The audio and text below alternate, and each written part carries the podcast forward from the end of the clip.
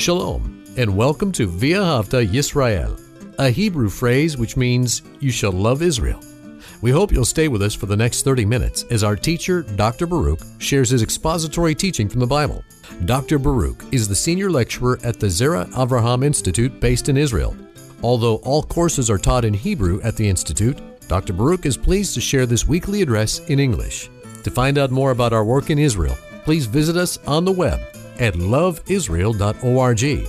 That's one word, loveisrael.org. Now, here's Baruch with today's lesson.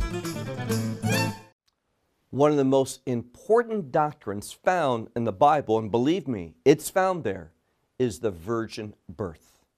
If you are going to experience redemption, you need to affirm, that is, you need to believe that Messiah entered into this world through a virgin. Why is that so important? Because the virgin birth is inherently connected to his divinity. If someone denies the virgin birth, what they are denying is the divinity of Messiah. And if you deny the identity of Messiah as the Son of God, you haven't believed in a biblical Messiah. And if you haven't believed in the biblical Messiah, you are not saved. You have not experienced redemption. So the virgin birth is so vital. Well, what we're going to do in this study is that we're going to look at a few verses of Scripture that teaches us about the virgin birth so that we can understand it, believe it, and share this wonderful event with others because it's the virgin birth that affirms to us that God has visited his people, that God himself took upon human flesh this humility of coming into this world, dwelling among us as one of us, in order that he and he alone could do the work of redemption. Now, there's that famous prophecy from the book of Isaiah, chapter 7, We'll come to that in a moment. But before we do, I want to begin with another promise.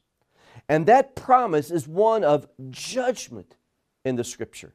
Take out your Bible and look with me to the book of Jeremiah and chapter 22. Now, most people do not know that there is a most significant prophecy in this book. It concerns a man, a man called Yehoiachin. Now, he had a brother with a similar name, but we're talking about one by the name of Yehoiachin. And when we look at the scriptures, whether we're talking about uh, Second Kings or Second Chronicles or here in Jeremiah, we learn that Yehoiachin was a wicked, faithless king. And therefore, there's a prophecy against him. And this prophecy against him has some very important implications. Now, look with me, as I said, to Jeremiah chapter 22. For the sake of time, I just want to read one verse, the last verse of, of chapter 22. Realize the previous verse, verse 29, speaks about how important it is to hear this, hear it, all the land of Israel, because of its significance. But look at verse 30. It says, Thus said the Lord. Not says, as most Bible have, but it's thus said the Lord. Meaning it's a prophecy, it's in the future, but it has to do with something that we can believe it. It's as good as though it's already happened. That's why it's in the past.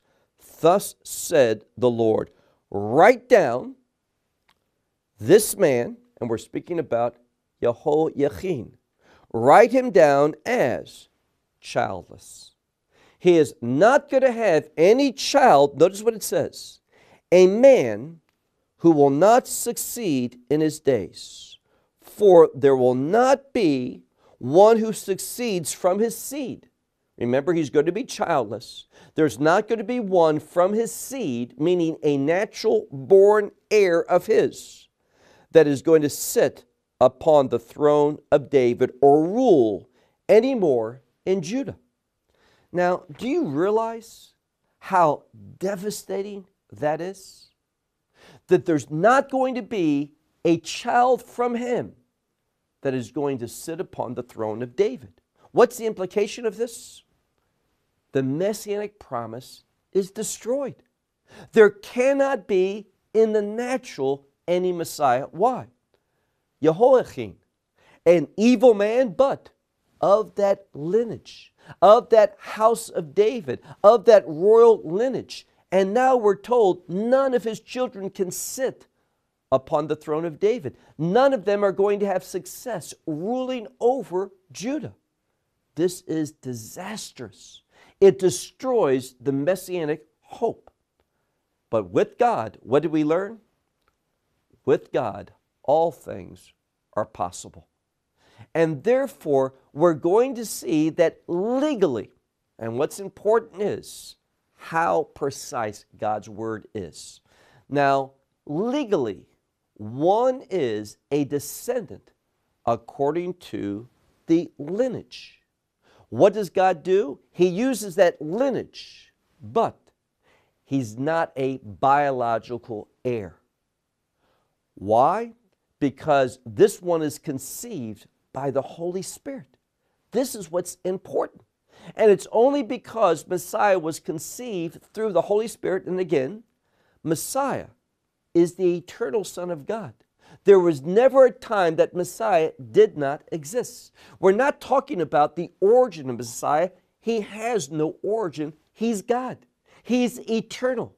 He was not created. There's no time beginning with Messiah, eternal. What we're talking about is the incarnation. How this eternal God entered into this world uniquely in human flesh for a purpose, and that is to do the work of redemption.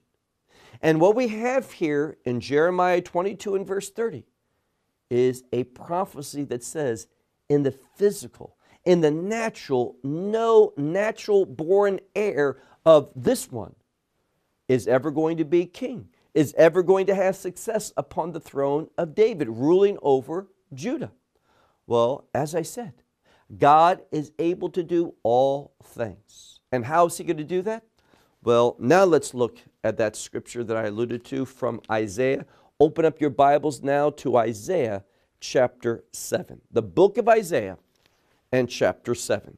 It's so important that we see the context for understanding this passage of Scripture. Isaiah chapter 7, look with me, if you would, to a very important verse. Let's begin with verse 10. Now, God is speaking through Isaiah to who? Through a wicked king again, Ahaz, Ahaz. And God wanted to, to tell him, I can do all things. And in order for you to believe that I'll do all things, he says, you can ask for me for a sign. You can make it in the heavens above or in the earth below, anything, and I'll do it to show that I am all powerful. When you read here, you find that Ahaz would not request a sign. Why? He didn't want to know the eternal, omnipotent God. Why? He wasn't interested in serving God. So he would not ask from a sign from God.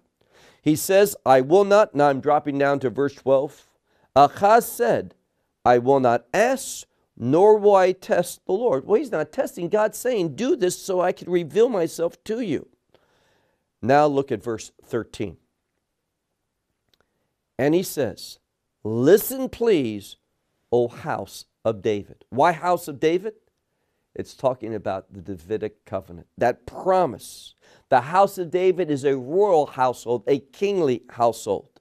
He says here, basically, there, there's nothing too small or too great. He says here, trust me, in other words. Now go to verse 14. Therefore, the Lord, he will give He Himself to you for a sign. Very interesting how it literally says, Lachen yiten Adonai hu lachem ot. Therefore, the Lord will give he, meaning of himself, unto you for a sign. I would uh, circle that word sign. It's the Hebrew word ot. Why? An ot is a miraculous sign that God and God only can do. He does it himself, not with human assistance, he does it beyond anything. And this is the context for understanding the virgin birth. It is something that's miraculous that only God is able to do. Keep reading. Behold, ha'alma. Now, this is a word which means a virgin, but as we'll see in a moment, a, a verified virgin. The virgin, she will conceive and will give birth to a son, and you shall call his name Emmanuel, with us God. This also speaks to the divinity of God, that name, with us God. The term with is a redemptive word. So we're speaking about God entering into humanity so that man and God can come together, that they can be restored. Through what? Through redemption. But again, it's very important that you see that this is something miraculous, that God is giving a sign. If it's just the term Alma just means a young woman conceiving, well, that happens all the time. This is a special type of young woman. Now, I want us to see biblically that the term Alma is an attested version, one that's been certified. So, what do we need to do? Go, if you would, to the book of Genesis, the book of Genesis and chapter 24. The book of Genesis and chapter 24. Now, the verse that I want you to see is verse 16 in this 24th chapter of Genesis. Here, Rivka, that is Rebecca, is being spoken of. Remember the situation. Eliezer has come to a distant land. He is looking for that wife for Isaac, that is for Yitzchak. And he wants God to act, to move in an unique event, to reveal to him who this woman is. And she's the one that when he says, you know, can I have a drink?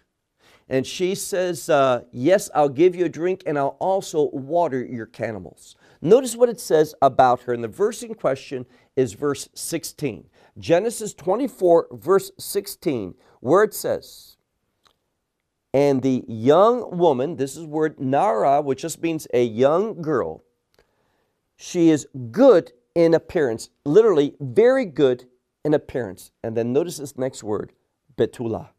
Now, some will say that means virgin. Yes, it does mean virgin, but a virgin that is assumed. Why do I say that? Well, just look at what the scripture says. A virgin, and then we have the phrase, Ish lo yada'a.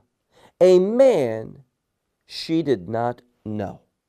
So if the word virgin, bitula, means an absolute virgin, why do we need that phrase? Ish lo yada'a, that she did not know. Now, what's interesting is when Eliezer goes and says to the family, recounts the same thing, he makes a change. Where's that? Well, if you look at this same chapter, but later on in this passage, when he speaks, and notice what the scripture says, I'm speaking about verse 43. Genesis 24, verse, verse 43. Behold, I was standing at the, the well of water, and came a Alma. She went forth to draw, and I said unto her, Draw, please, a little water from your jug. So this is when Eliezer is reviewing, saying what had happened how he came to that well and he saw Rivka. First time that she's mentioned in the text, she's spoken of as a Betula, one who has never known a man. But when we recount this story, there's a change. Instead of the word Betula, it's the Hebrew word Alma, which is a woman who has been attested as a virgin. How do we know that? Well, let's go to another passage of the scripture. Go, if you would, to the book of Deuteronomy, the book of Deuteronomy and chapter 22. The book of Deuteronomy and chapter 22. Let's begin with verse 13. It says here, Deuteronomy 22, verse 13. It speaks about a man who has just got married, and it says, For a man will take a wife and he will come into her. This is speaking about a, a sexual relationship. And what? He hates her. Why? Verse 14. And he sets upon her a shameful thing. He says that she's done shameful things. And he brings upon her an evil name and said, This woman that I have taken, I came near to her, speaking about this encounter, and I did not find her betulim, did not find her of a virgin. But it uses the term betulim, like we talked about betulah. Now, what does this mean? Well, betulah is one that's assumed to be a virgin. But notice what happens, verse 15. But her father, the father of this young woman, shall take, and his mother, and they shall bring out, notice what it says, Betule Hanara. These are the signs of her virginity before the elders of the city at the gate. Verse 16. And the father should say of this young woman to the elders, My daughter I gave to this man for a wife, but he has hated her verse 17. And behold, he has placed a shameful deeds upon her name, saying, I have not found your daughter Betulim. I have not found her to be a virgin. And these are what? These are the signs of her virginity. And he will spread out the cloth before the elders of the city. Now, what is this about? Well, a bitula is a woman who's assumed to be a virgin, but an alma is a woman who's been attested, certified, and there's a proof. Now, I'm not going to go into the details of that. You can research that for yourself. But there was a procedure done where a woman was verified that she was a virgin. And they had a garment, a cloth that proved, and this was certified, that this is the fact that she's a virgin. So it's very important when it says in Isaiah chapter 7 that the virgin conceives and gives birth. This shows that it's a woman who is indeed a virgin, verified, certified. And that's why we can be assured and believe in what the Word of God said. And the reason why it's so important is this remember Jeremiah's prophecy. Jeremiah's prophecy in chapter 22 and verse 30 is a natural descendant of Jehoiachin cannot be Messiah. He cannot sit upon the throne of David. So, what does God do? God moves miraculously. He causes a man from that lineage. Who are we speaking about? We're speaking about Joseph. But Joseph, being of the king lineage, he did not provide of himself that male seed for Yeshua to be born, for him to be conceived. What happens? He's engaged to Miriam, that is Mary. And because they are legally married, any children that come through his wife, his wife by marriage contract, they're his. They're of that same lineage, but that's in a legal way, biologically. Joseph is not the father. Legally, he's the father. That makes Messiah Yeshua, Jesus Christ, a candidate for the Messiah, but he is not a physical descendant of Joseph. He is a legal descendant of Joseph, which means he's from the household of David legally. That gives him the right to be the king. But biologically, we know that Miriam conceived not through human seed of Joseph, but by means of the Holy Spirit. Now, does anyone understand how that happened? No. It was miraculous, it was supernatural. The Holy Spirit, He came upon Miriam, that is Mary, and caused her to conceive. And the one that was within her is the Son of God, the eternal Son of God. This is what the scripture tells us about the birth of Messiah. And again, it is so vital that we accept that. It is only through the virgin birth that we can have a true Messiah, one that fulfills all the prophecy, and one that that prophecy in Jeremiah chapter 22 and verse 30 also can be applied to. That's why a virgin had to conceive. That's why she had to be betrothed. By the way, legally, in Judaism, when you are betrothed, we would use the term engaged. You are legally married, and if you don't, don't want to be married, go through with it, you still have to provide a certificate of divorce. Why? Once one is betrothed, we see that that relationship is established legally. And all children, now Joseph, it says in the scripture, that he did take Miriam to himself, meaning he did go through with that second part of the wedding ceremony. There's the betrothal and the taking under the chuppah. He did that, but he never knew her. She remained a virgin until after Yeshua was born. All of this is what the scripture attests to. Why? Because it was necessary to fulfill the word of God that Messiah be born of a virgin. And again, I said this at the beginning and we'll conclude with this. If someone denies the virgin birth, then that one is denying the biblical identity for Messiah. And if you deny that he is the Son of God, you are not going to be saved. You have to understand that Messiah is both fully man and fully God, that you understand who he is. You can't accept one if you don't know him correctly. And that's why the virgin birth is so important. So, must someone believe the virgin birth? Yes, this person should. And he must if he's going to know Messiah. If you reject the virgin birth, you are rejecting Yeshua.